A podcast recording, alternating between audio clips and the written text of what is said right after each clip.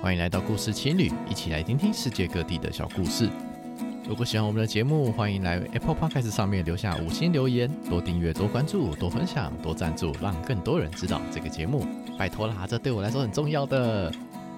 今天我们来访问在西班牙的柏豪还有 Yasmin，一起来聊聊西班牙的历史、文化、生活，还有各种小故事。欢迎来到故事青旅，今天很高兴能够访问到两位新朋友 Yasmin 跟博豪，我们欢迎他。大家好，我是 Yasmin。嗨，大家好，我是博豪。那现在 Yasmin 跟博豪两个人还一起住在西班牙，我觉得这件事情，嗯，对于一个台湾台北的人来说呢，我个人觉得非常的有勇气。就是可以先请两位自我介绍一下吗？然后讲一讲说你们为什么还在西班牙？啊、我是 Yasmin。那我们之前，我我跟柏豪两个人都是国际领队，然后主要是在欧洲团。然后其实我们才来西班牙一个多月，就是在过年后才出来的。就想说，现在疫情已经是算是尾声了，然后国外已经恢复正常生活，所以我们就去来圆我们原本想要圆的梦想。对，然后就跑来游学的这样子。嗯、对，我是博豪，就是 Yasmin，他一开始是说，其实他很早之前就说他想要来欧洲这边生活看看，然后我就想，我们就想说，刚好有这个机会，就是现在疫情算是比较趋缓了，所以呢，就我们在过年之后就决定买机票飞过来，然后刚好我也就是可以练我的西班牙文，嗯、因为他本身就已经会西班牙文，但是我算是从头开始学的。啊、那我们现在录节目的时间是二零二二年的三月左右啦。那我们这个时间点，那你们是过年之后就已经在西班牙。那你所谓疫情趋缓，那我个人非常好奇，在疫在西班牙的疫情趋缓状态是怎么样？好，这个疫情趋缓，我觉得就是呃，每个国家有不同的解读跟见解。当然，对我们台湾人来说，或是邻近的香港、中国也是，就是觉得还是要清零会比较好。但是在国外的话，所谓国外可能就是欧洲这边或是美洲这边，他们是觉得说，哎，这个已经像是流感化，因为现在大家都有打过，大部分的人都有打过两剂的疫苗，所以就觉得说，好，那日子生活都还是要过，所以得到了就是得到了，那就是你如果没有特别的症状的话，那就请你在家里休养。因为像我们也是一样，两位据说现在也都确诊过了嘛？那现在确诊之后有没有好一点呢？现在非常好的，生龙活虎的。确诊就是得知自己确诊了，然后确认自己是阳性之后，那你们有没有什么特别多的变化呢？变化的话，大概就是不能出门，很麻烦而已。对，但是、哦、但是因为这边的政府它。就像新闻，台湾新闻讲，就是大部分都是采取放任制度。所谓放任制度，就是你只要没有通报政府的话，就是你如果自己是轻症的话，你就用自己的人格担保说，哦，我会在家里，我不会去外面传染给别人。但是有时候我们生活上还是有一些大小事情要做嘛，比方说要去超市买东西，或者像当地人，他们几乎都有养狗，他们可能要去公园遛狗，但他们这样就是还会出，还是会出门。基本上就是一个放弃治疗的阶段了吧？对对对，可以这么说。所以他们的确诊数才压不下来。不过其实他们也不太会在乎啦。对对对，因为我其实呃上礼拜我超，因为我们上礼拜中了嘛，我们上礼拜我稍微查了一下，现在在西班牙每天的确诊人数大概是两万到三万左右。但是对我们来说，我们觉得它是一个快乐表，因为其实连我们两个都没有通报。通报的意思就是，可能就像台湾这样，你要去 PCR，然后他跟你一个那个 positive，他才会把你算进去他们就是整个国家的系统里面。但是像我们两个，我们就是就知道我们生病了，然后我们就去买快筛，那也两条线了，所以我们就在家里休息，我们就跟学校请假在家休息这样。所以。就是等于是这两三三万人，包括我们两个，那一定是有更多的人也是属于这样子两三万以外的。但是对于他们来说，就是这个两三万已经是整个开始、嗯、人数已经开始下降，然后死亡率没有那么高，然后他们就觉得哎，就是趋缓了，就是我刚刚讲的趋缓的意思。那其实像我们两个，我们的身体其实也没有到很严重。博豪，博豪自己讲、嗯、你自己的身体变化，就是我们。都在猜我们可能是去葡萄牙玩回来得到的，因为我得到当晚就是很畏寒，就会觉得说，哎、欸，奇怪，晚上怎么这么冷？明明盖被子还这么冷，结果隔天就喉咙痛一整天，然后再隔天就一直咳嗽，然后我就觉得好像是中了，所以我就拿快筛去验，结果就真的是两条线。那验了两条线，当下。当然就是哎接受啦，然后隔天就跟学校说，哎我要请假。学校的那个办事处的人，他们也说，哦好啊，那你就好好休息，等你康复再回来上课。他们好像也是很稀松平常，就知道说，哎可能学生动不动就会因为 COVID 而请假。感觉现在已经变成是一个请假的好理由了。对于那个就是工作的人士啊。就是他中了以后，我就想说啊，那我可能也不能幸免了。而且很奇怪的是，看到他两条线之后，我就开始觉得喉咙有点痛，你知道吗？就是可能是那个眼睛会影响到心理因素，我就觉得哎，喉咙是不是怪怪的？然后就是果不其然，那个晚上我就开始觉得也是喉咙开始有点那种干干的，然后有点微痛微痛。我就跟他说，嗯，我应该也差不多了。然后就隔天我还是去上课，因为也没有什么感觉。可是，在隔天我就开始有点头痛，对，然后。但是我们两个算都是比较轻症的，因为其实这两年我有学芳疗，那我就先用精油帮自己跟他就是熏香啊、涂抹啊，那就没想到就还蛮有效的，我们两个症状就也没有很严重，所以后来也没有去买药吃，然后现在就是完全的好了。嗯哼，嗯，之前有打过疫苗吗？有，我们出来之前都有打，他打三剂，然后我打两剂。然后都是混打的。OK 的。我说，对于我们，对于外国人来说，他们很难理解，是说台湾人还会在那边分析啊，哪个疫苗会有什么样的效果，要打几剂什么的。对他们来说，可能没有办法想那么多事情。对，因为像我们的室友，他也说，因为我们室友他也是台湾人，那他也说，其实国外这边的新闻根本就没有在报道说哪一个疫苗的效用比较好，就可能大家觉得说，哎、嗯，有疫苗就打。好，没关系，反正呢，疫情这件事情呢，我们觉得啦，就是要如何跟疫情共处，将会是至少我们讲说这个世纪应该一个很大的课题啊。那我们就拉回来，回到我们这这个西班牙这一边好了。那两位现在是在巴塞隆纳，对不对？对，因为西班牙其实是一个这么大的一个国家，整个伊比利半岛那一整片嘛，当然就是扣掉葡萄牙那一块啊，整个伊比利半岛也蛮大的。那你们当时是因为有带过团的关系，所以就是接触到西班牙嘛？那那个时候带团的时候，对西班牙认识是什么呢？呃，因为我本身是西文系的嘛，所以我在大学大三的时候就有自己来旅行过两个月，然后那时候就很喜欢这边。那在开始带团之后，也是因为我是西文系，就常常被丢来西班牙。那我会觉得，其实对，就像你说的，西班牙很大，然后是台湾的十四倍。那应该要去，比如说像是马德里啊，或是其他那些大学城。然后有些人就说：“哎，那为什么你跑来巴塞隆那学西语？因为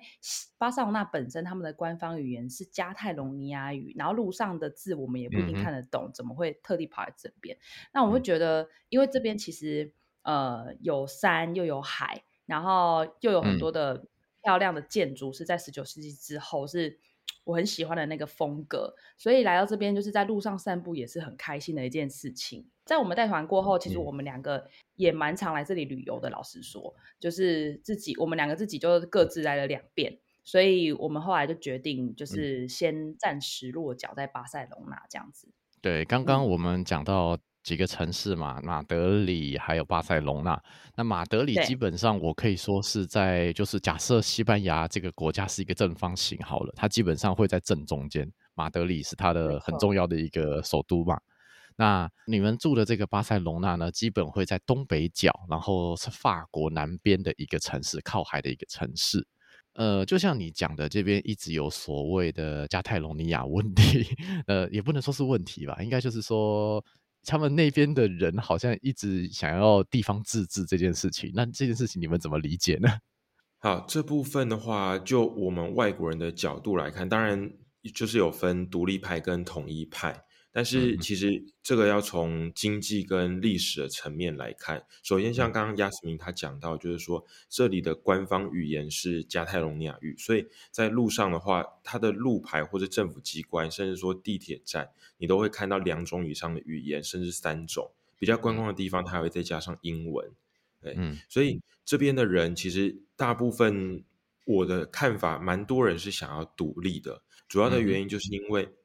他们的经济是在西班牙来说算是比较好的。因为我有去看数据，就是说加泰罗尼亚这一个地区，它总人口的话，大概占西班牙大概百分之十六左右，但是他们的 GDP 它是占西班牙的五分之一，大概快要百分之二十。嗯，所以他们会觉得说，呃，我赚了这么多的钱，但是因为西班牙是一个自治区，呃，有总共有十七个自治区的概念，他会觉得说我赚了这个钱，但是要分给其他的比较相对贫穷落后的区，他们可能会觉得好像有点不公平。因为就数据来说的话，像前几年就是他们的缴税的方式，就是他们是先中央，呃，应该说他们先。地方收税以后，然后收好税，要把税上缴给中央政府。那中央政府就是马德里那边在统一去拨预算，说，哎，你这个地区有多少人？你这个地区有多少人？然后我再拨税收，那个拨款项给你使用。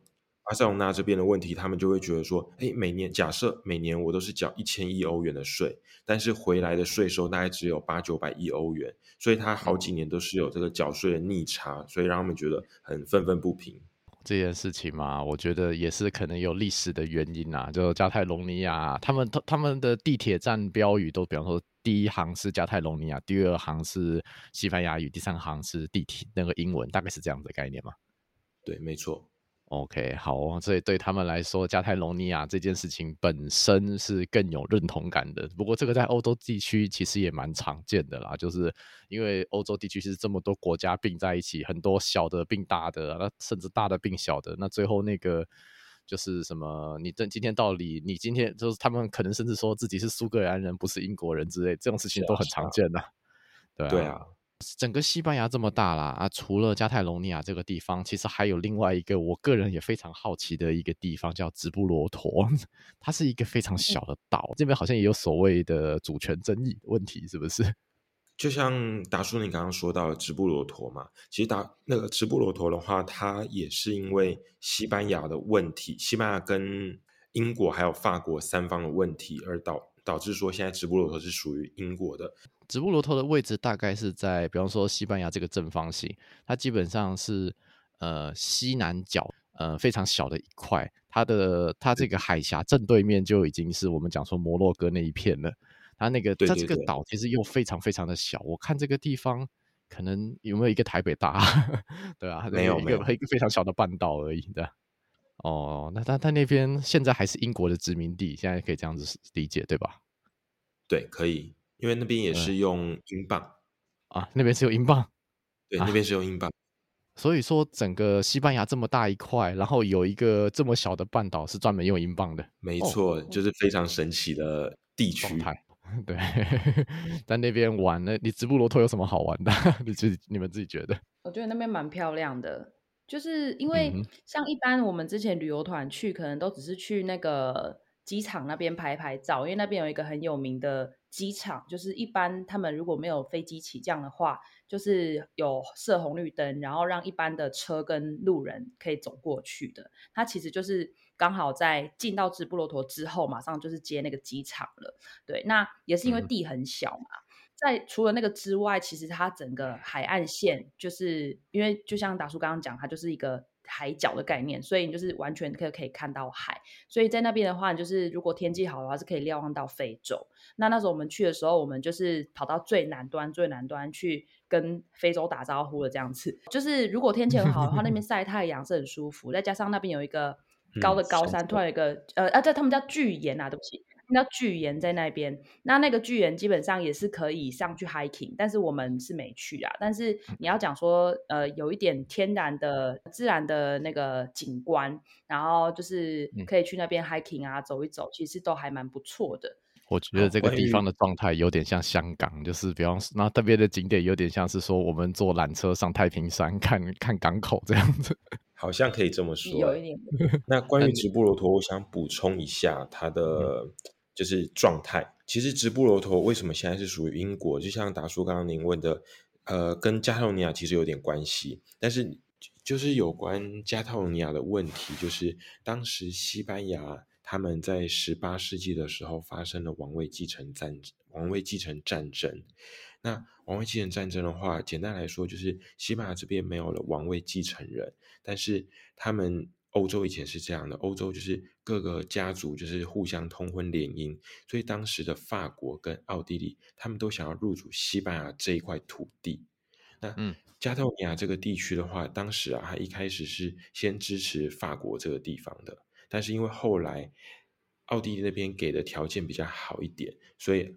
加泰尼亚反而倒戈了，就是反而去支持了奥地利那个地方。但是这个场战争，他打了大概十四年左右，从一七零一年到一七一四年。但是大家打的就是精疲力尽，所以大家就互相就是讨论说，那我们就是坐下来好好的谈条件，就是这边土地给你，这边的土地给我这样子。但是加泰罗尼亚他完全不知道这件事情，所以他还在孤军奋战。所以最后反而就是说，他一方面要。最一开始嘛，他是先帮助法国那一方的，所以他对抗奥地利。但是他后来倒戈了，他反而帮助了奥地利那方，所以他到后期他也是在帮呃奥地利那边打仗，要对抗法国。所以等于说他腹背受敌，他不知道奥地利跟法国还有西班牙他们已经在谈和，所以等于就是说他被排除在外。那最后他这个加泰罗尼亚这个地区，他就被列入为西班牙的这个土地，这样子。统独问题这件事情大概很难解吧，对吧？对啊，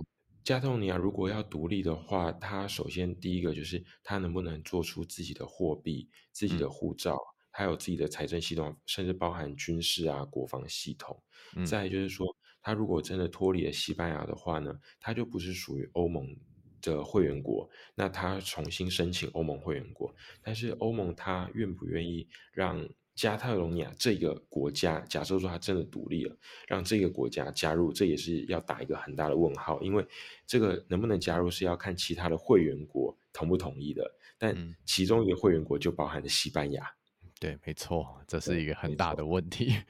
那直布罗陀的话呢，他就是当时这个战争结束以后，因为他们都互相都不想打仗了，所以法国啊，然后英国啊。跟西班牙他们就在那边谈，就是战争结束的条件，其中一个就是说要把直布罗陀割让给英国，所以到现在为止，就是直布罗陀都是属于英国的。这个真的有点像是一个太平山，一个小小的山头。那这个到底英国要这块地干什么？我真的是非常的好奇。重要的是战略的地位，因为就像刚刚达叔说的，其实直布罗陀它在伊比利亚半岛南端嘛，它非常非常的南，而且离非洲非常的近，所以在以前他们做贸易的话，比方说他的船只要从英国那边，然后来到地中海的话，他一定会经过这里。那他有了这个角的话，就是好像说，哎，这是我的海关，那我不用向其他国家缴税。嗯，了解了解，有它战略上的意义，这样子。对对对。好。那除了马德里啊，还有你们现，还有之前你们去的直布罗陀，还有你们现在待的巴塞隆纳这样这几个地方之外，那西班牙有没有什么你们很推荐的一些城市呢？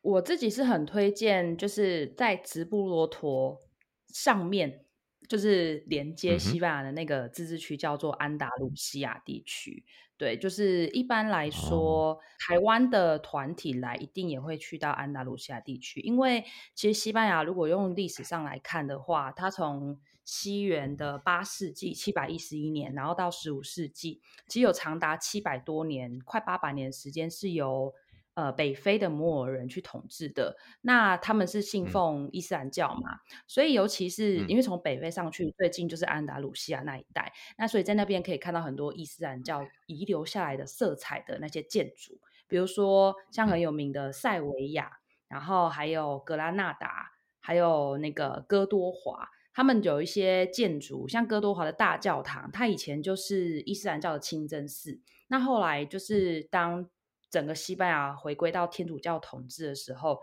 当时的那个呃天主教双王，他们就去把这个建筑把它改成教堂，所以直到现在它都还存在，但是它现在长得很像清真寺，却是一个教堂。那在那边的话。虽然说，呃，西班牙整个国家它都属于呃天主教嘛，因为他们是以天主教为国教的。但是在这边看到各地的教堂，尤其在南部，你就会发现它有很多各宗教融合的色彩。我觉得是蛮有意思的。刚刚有提到另外一个城市叫格拉纳达嘛，格拉纳达有保留一个皇宫，它叫做阿尔罕布拉宫。之前有一个韩剧也特地跑去拍，就是那边的话，基本上它是一个呃，整个伊比利半岛遗留下来最后的一个。属于阿巴阿拉伯人所盖的皇宫，可是这个皇宫就是直到现在它还留着，是因为当时的天主教双王，就是统一全西班牙的两个国王，他们就是本来想要把这个地方拆掉，因为他觉得，诶，如果留下以前的，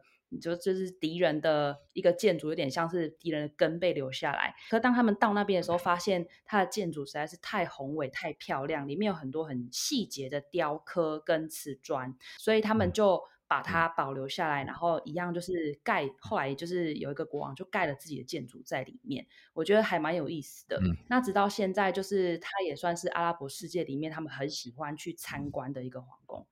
这个皇宫它的门票也算是全西班牙数一数二难订的。啊，这个皇宫的门票是很难订，意思是说每天有人数限制，是不是？它有每个时段的人数限制。因为那个呃那个皇宫它算是一个社区，然后社区里面的以前的皇家住的地方，就是有最漂亮的雕刻，它就是完全是有限制人数，在每个时段它可能就不太知道它总共就是时段放多少人进去，但是因为团体嘛，每次在排行程的时候，通常都会卡到这个时间，就是万一没订到那一天没订到就完蛋了，这样，嗯、算是全全西班牙团体可能比较真的比较难操作的一个地方，这样。然后不管是团体还是个人，有时候我记得以前我有一个学妹，她在念书的时候，她想要自己去参观，但是她忘了先上网订票，结果他们就到那边，整天也没有办法去买票，嗯、然后就在那边晃来晃去，然后也进不去这样子。这个在欧洲就是难得有看到一个管制这么严格的一个地方，不过毕竟那边很热门呐、啊，对吧？啊，特别是韩剧拍完之后，那边应该更多的南韩人呢。没错，而且是在那个。疫情之前，因为疫情之前，后来他们也更有更严格的限制，就是我们每一个门票都要绑每一个人的名字，所以那个那个团体的票拿到的时候，其实每一张票都会秀我们的名字在上面，他就会就是做那个实名制。就真的非常非常的严格，这样也也不知道是好还是不好啦。我觉得如果是一个很重要的古迹啊，或许真的这是一个不错的管理方式，但对于观光客来说，其实就不怎么 友善。对，非常非常的麻烦。我们现在顺便来聊聊建筑这个部分好了，因为我们像前面讲的，西班牙是被穆斯林地区殖民过快要八百多年，在中世纪那个时候。西班牙这边有许多穆斯林的建筑，当然后来很多拆掉，有些有留下来，有些基本上是还会存续，但是用某一种形式持续影响后续的天主教建筑。所以说，其实它是一个以穆斯林宗教这种色彩的拼法为基底，然后拼出了一个西班牙国家特色的一种建筑风格。这是我对于西班牙建筑的理解啦。那我自己就是因为我在中南美洲也待了三个半月嘛，那在那边有看到就是许多西班牙帝国殖民的时候中在中南美洲留下的所谓的安达路西亚风格建筑，就是白色的墙啊、红色的砖啊，有这种风格的建筑物。那这些风格就是真的在西班牙也是这个类，也是这种感觉吗？白色的墙。南部真的蛮多的，南部有个大城叫做马拉加马拉嘎，嗯、那个地方它附近就有很多的那种所谓的白色山城。可是其实整个安达卢西亚地区就都蛮多白色山城。我觉得是因为他们的天气的关系，因为除了地中海沿岸以外，其实西班牙算是属于。就是温带大陆型气气候，然后夏天的时候非常的热，嗯、像南部，我们我们之前如果夏天有去的话，最多可能有五十度哦，七八月的时候，所以到西班牙就是大部分我们是会避开七八月的时间，因为太热了。那这这么热的天气，他们要怎么样去，就是跟这个天气好好的相处？就是他们就把那个白。呃，墙都把它漆成白色，其实对他们来说，整个就有那种散热的感觉。因为其实刚刚有讲到是跟那个北非摩摩尔人来统治有很大的关系，因为北非摩尔人是属于阿拉伯人嘛，那阿拉伯人文化里面他们会喜欢把他们的那个巷弄都盖得非常的近。那其中一个原因也是因为这样子，他们就会有很多的阴影在他们的街道上面，就比较不会晒到太阳。嗯、对，嗯、那所以说中南美洲，因为我们之前也去过那个秘鲁、玻利维亚，还有古巴、瓜地马拉、瓜地马拉、墨西哥。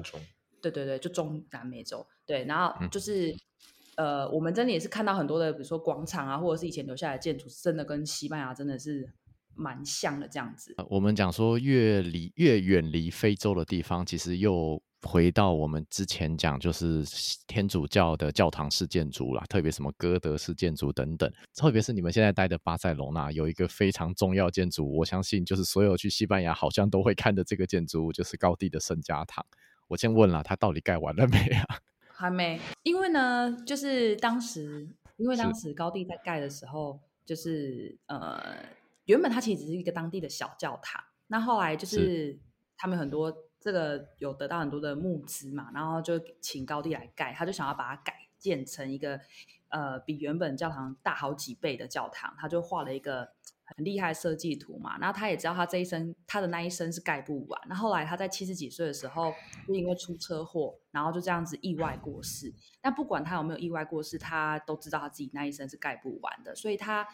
当时把它画好之后，就留留给他子弟弟子兵们去盖这个圣家堂。那直到现在，基本上高第逝世即将满一百周年，在二零二六的时候，嗯、就是他们希望可以在。那一年就是有这样的象征意义，就是哎，高第死了一百年，然后终于把它盖好了。所以现在的话，就是还在赶工，因为我们还没到那一年嘛。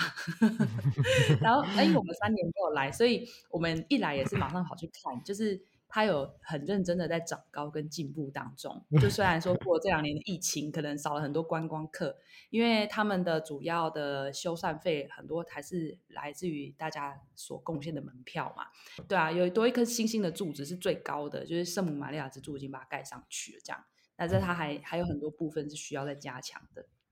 据说是中国的承包商在做这件事情，我们不知道他们的执行效率有没有比西班牙人好一点。应该是好，应该是好蛮多的。对，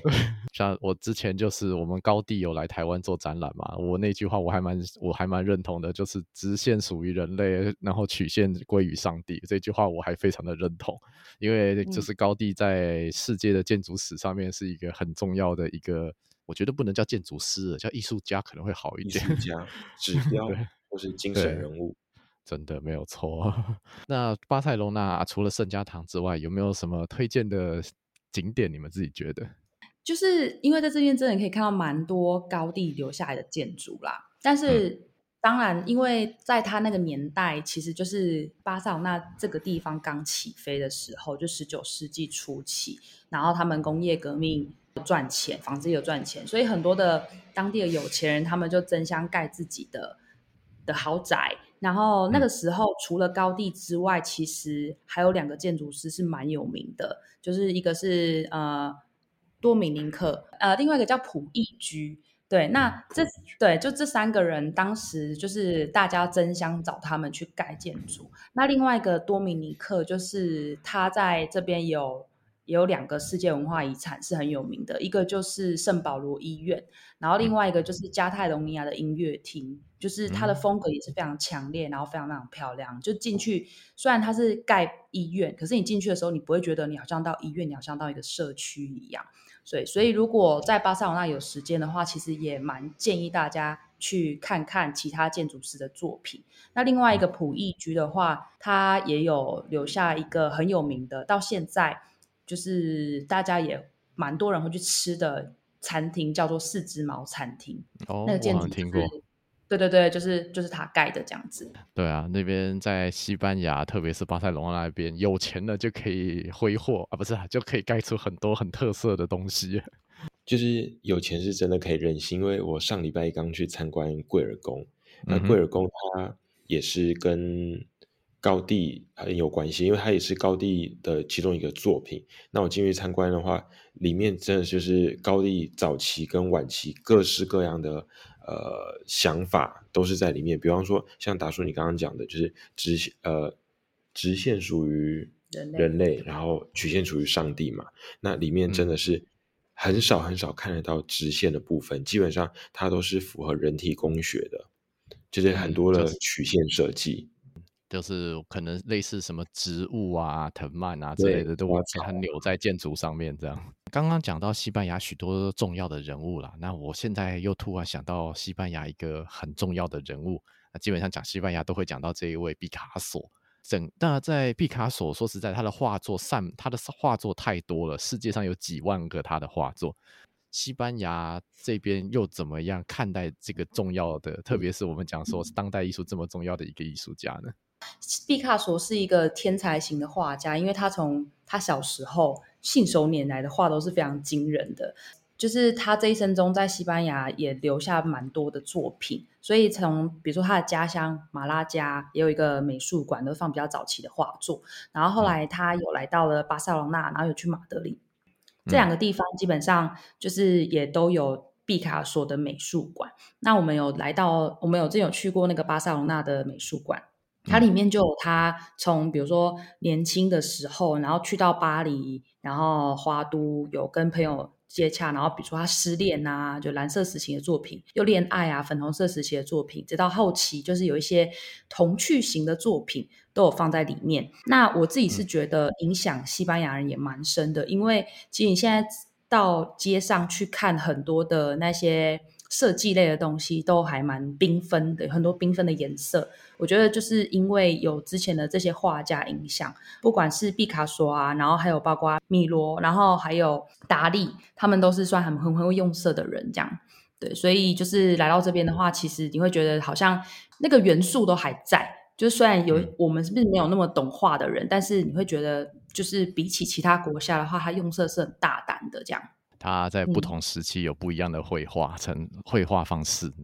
啊，就像两位讲的，其实西班牙是一个充满艺术家啊、充满生活气息的一个地方。那以你们现在生活的状态，你们觉得就是在西班牙人他们生活的那种什么金钱观、价值观啊，那种生活方式啊，大概是什么样的状态？好，呃，如果以金钱观跟价值观来说的话。就我个人的看法，我觉得当地人不一定要买很好的名牌，但是他们普遍来说，我觉得都蛮懂得享受生活的。比方说，他们衣服可以就很简单穿下沙拉。或是 ham 但是他们对于吃可以非常非常的讲究，甚至说对于他们的住家怎么的装饰摆设，他们也都会有很多的想法。因为在这边的超市，你会看到超市入口处很常会卖鲜花，是真的花。那在台湾的话，当然也是看得到，但是因为可能台湾如果要买花的话，大家可能会想说要去特定的地方去花市。才能买得到，但是这边的话是随处到处都可以看得到卖花的啊，或者是可以让家里变得更漂亮的一些摆设的呃东西这样子。对，所以我觉得当地的人他们比较喜欢就是活在当下的感觉，就是诶，今天有赚多少钱。啊，没关系的，我不一定要把钱存下来，但是我可以把我的当下的生活变得非常非常的舒服，非常非常的漂亮，那我就很开心了。嗯、这样，真的，我觉得中南美洲是不是也因为被西班牙影响过，所以他们整个中南美洲也是一个活在当下的 style？对，我也觉得。对啊，你会觉得中南美洲的生活 style 有那种嬉皮的 feel，有跟西班牙很接近吗？还是说其实还是有点落差？我觉得蛮接近的耶，因为就我们华人来看这些人的话，我们的标准可能比较高，会觉得说，哎，这些人怎么庸庸碌碌的就这样一天就过去了？他们好像一天只要做一件事情、两件事情，他们就觉得哦，我有做事了，今天就这样非常非常完美。甚至说，他们可能完成一件事，就是说，哎，我们很值得去喝个酒庆祝。但对于我们来说，可能一天当中要做两件、三件、四件、五件的事，才算是过一天这样子。甚至说。像是昨天晚上，他们西方人常讲 TGIF，就是 Thank God it's Friday，就是哎，今天终于是礼拜五了，我们把这一个周末过完了，嗯、那我们就好好的去狂欢。他们那说到底，他们是所谓的天主教国家为，他们主要是天主教为主的国家嘛？那他们对于宗教这件事情还非常的虔诚吗？你们自己觉得？我我在路上看到的啦，就是天主教的。呃，应该说去教堂上教会的很多，其实都是老先生、老太太比较多。嗯，然后因为我们还没有认识到很多的西班牙朋友，就是感觉是没有到那么虔诚。可是其实如果要讲这边有很多的节庆嘛，为什么会有这个这个节日产生的话，其实都跟天主教有很大的关系。大部分的节日，嗯，都是跟天主教息息相关的。对、嗯、对，因为节庆，我想到就是西班牙有像是那种诶啊奔牛节啊，还有一个什么番茄打仗的日子，对不对？这是这个是这个是什么样的一个节庆啊？个人突然想到这个问题。对，就像呃奔牛节好了，它其实呃。最有名的是在西班牙北边一个叫潘普洛纳的地方，那这个就是当地的一个圣人，因为其实天主教国家嘛，这些天主教地区就是他们每一个地方都会有他们的。主保圣人就有点像是我们的土地公，只是每一个地方的土地公都换人了，就是看对那个地方可能有一个特别意义，那那个就是他的主保圣人这样。那奔牛节的话，就是当地的主保圣人叫做圣费尔明的生日，去结合他们自己的一个斗牛的活动。那总共为期是七天，在七月初的时候，那他们就会，其实他这个奔牛就是把牛有没有从那个他们的。牛棚放到斗牛场，然后在街上就是大概八九百公尺的这个距离，把它放出去，然后就顺便让人家去跟他稍微小跑了一下，跑到斗牛场，这个奔牛活动就结束了。但是它却为期了七天，所以就是变成了一个很大很大的日子。就有人有人问说，哎，那这个奔牛的活动跟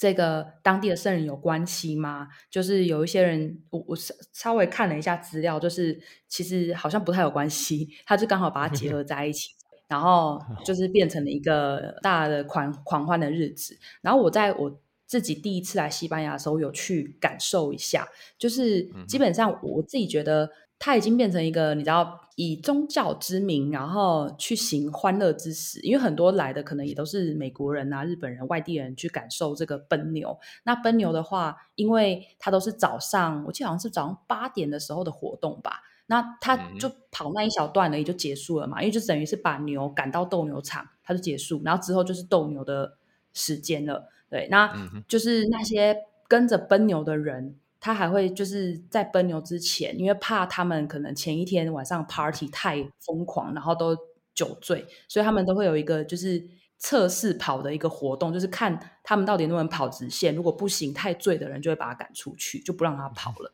因为就是其实还是有一点危险性的。对，然后我们围观的人其实他是有两层栅，两层栅栏在外面，因为他也怕我们可能不小心又被牛撞到或干嘛的，所以其实我们围观的人是蛮远的。说实对，对啊。然后像你刚刚提到的那个番茄节，因为刚好我那一年就是刻意卡了奔牛节跟番茄节，就这两个节日我都有去。那番茄节就跟天主教比较没有关系，嗯、因为它有很多的说法嘛，就是为什么会有这个番茄节的源头，就是第一个那可能是当地盛产番茄啊，然后很久以前就是。有有几个年轻人在路上就是吵起来，然后为了要就是让自己赢嘛，就是吵到最后一边打架，然后刚好路边就有很多的番茄，就是刚好在番茄摊前面，他们就拿来砸，互砸互砸，到最后就变成一个当地习惯的节庆，在每年八月的最后一个礼拜三这样子。对，那就是后来我那年去的时候，哇，大概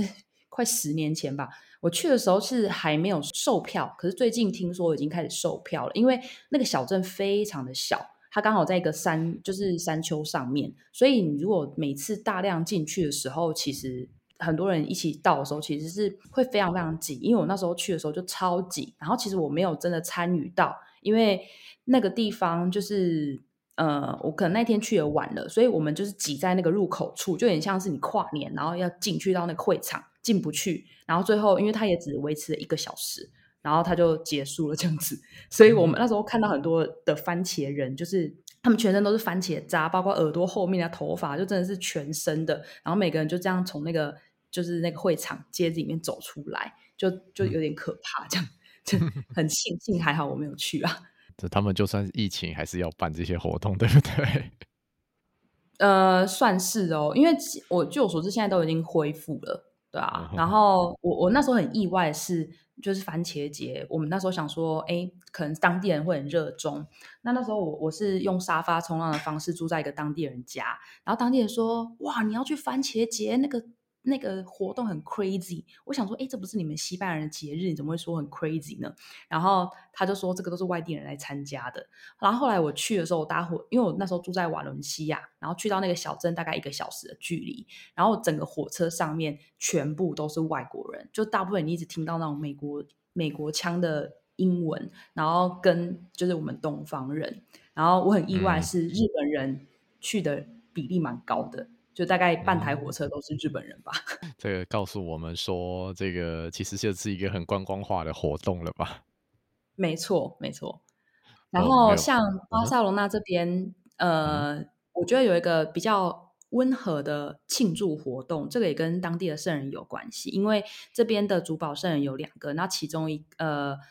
哎，等一下。这个好像不是主保圣人，可是他也是当地的一个圣人，守护神，就是守护神叫圣乔治。那在四月二十三号的时候是这个圣乔治的生日，然后因为那一天也刚好是西班牙的大文豪塞万提斯跟英国那个莎士比亚的忌日，所以这一天的话也算是他们的书节，就是也算情人节，也算书节，因为他们男生就会送女生玫瑰花，然后女生就会回送男生书这样子。所以那一天在巴塞隆纳就会有很多的书展啊、书摊，然后就会到处可能有一些像高地的建筑，像巴特有之家，他们就会放很多的玫瑰花去做装饰，这样非常非常非常漂亮跟浪漫，就是比较温和型的一个节庆。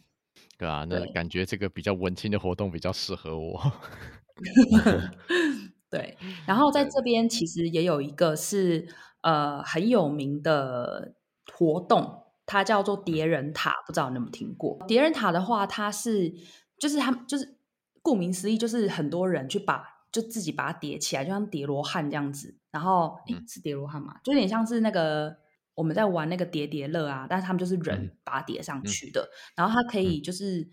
七层到十层吧。就是叠超级超级高，那这个活动其实它已经被联合国教科文组织列入非物质遗产，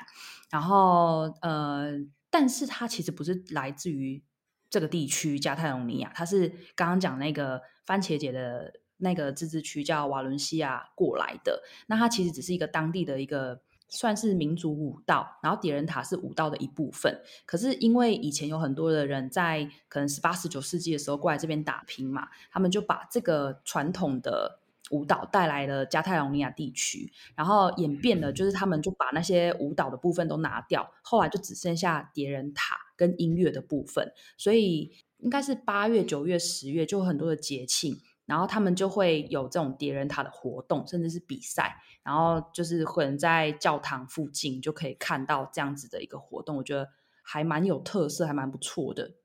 嗯，对啊，我觉得这种活动能够体验当然是比较好啦。只可惜现在疫情似乎是真的没办法去体验的，至少对大多数台湾人来说是啦。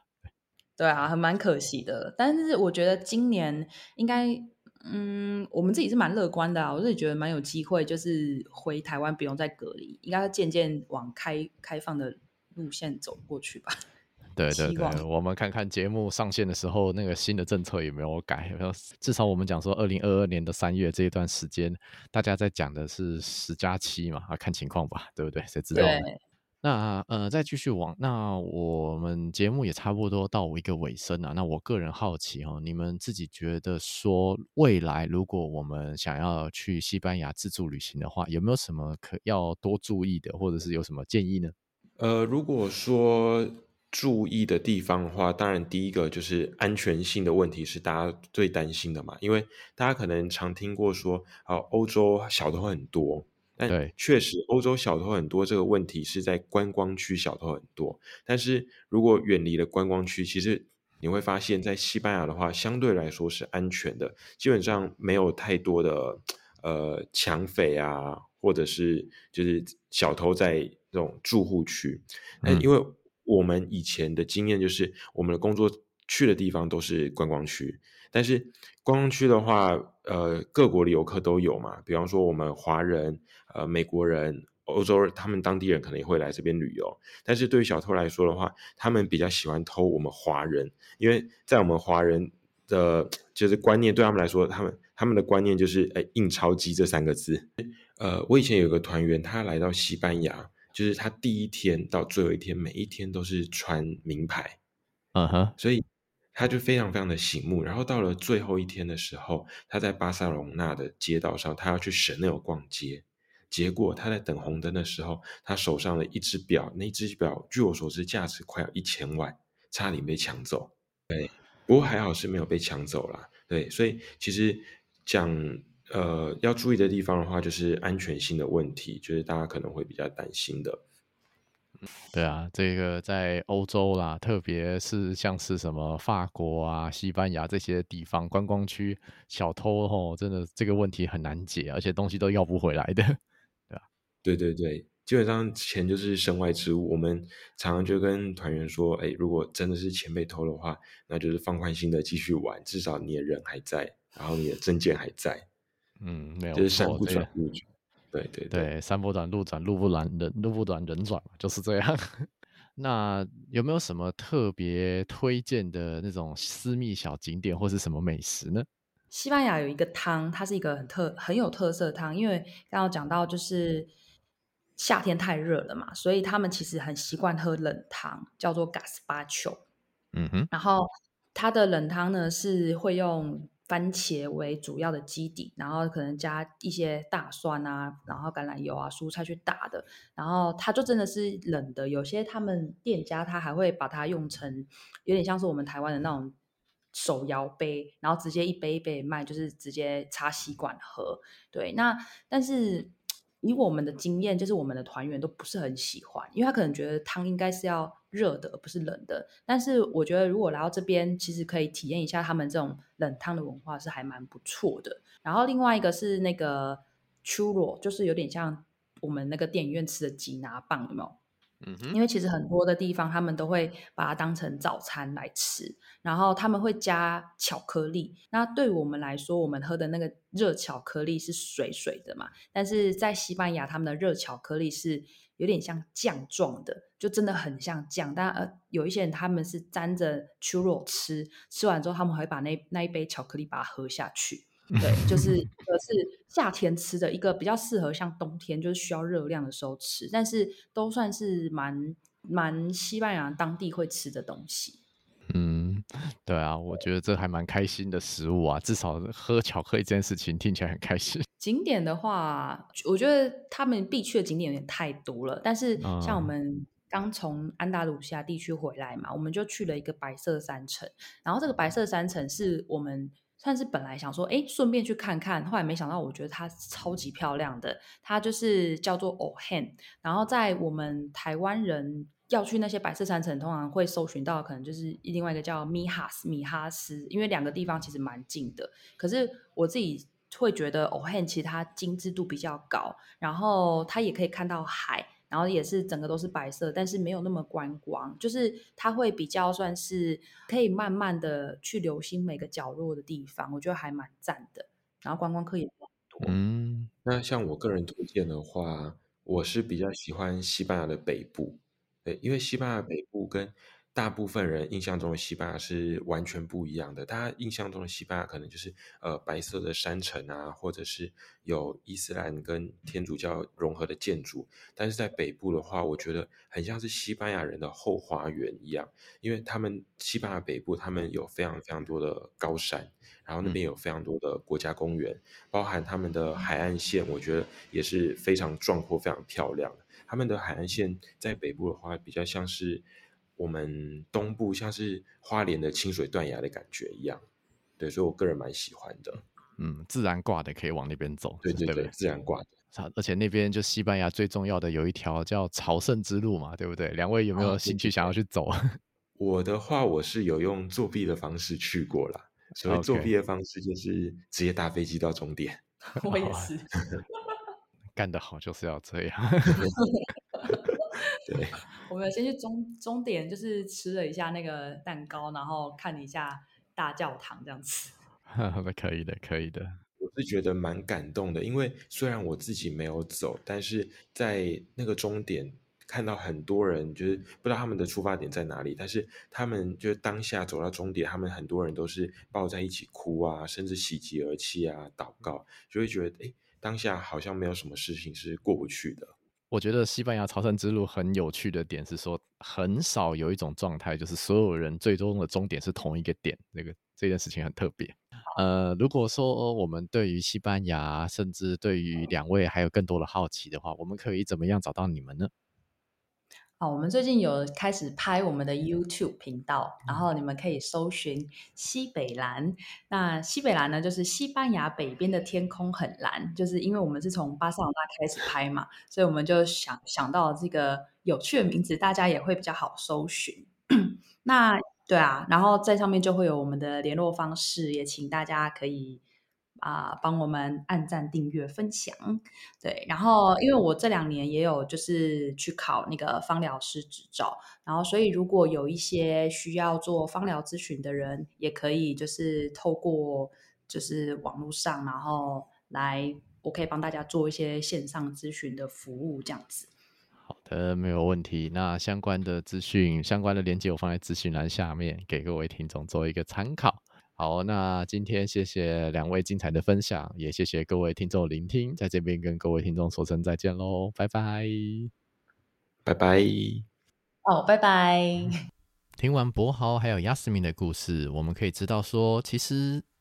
脱离台湾这个区域，其实世界上大多数的国家、大多数的地方已经恢复到疫情之前的生活模式了。尽管在外面有许多的危险。但随着疫苗、还有科技、还有各个习惯的养成，其实只要评估好自己的风险，或许到国外看一看也是一个不错的选择。希望今天的故事对大家有一些小小的启发。如果喜欢我们的节目，欢迎来 Instagram Story in Hostel 故事青旅来听听更多其他旅行者的故事。祝福大家在人生的路上更有勇气，找回自信。这里是故事青旅，我们下一期节目再见，拜拜。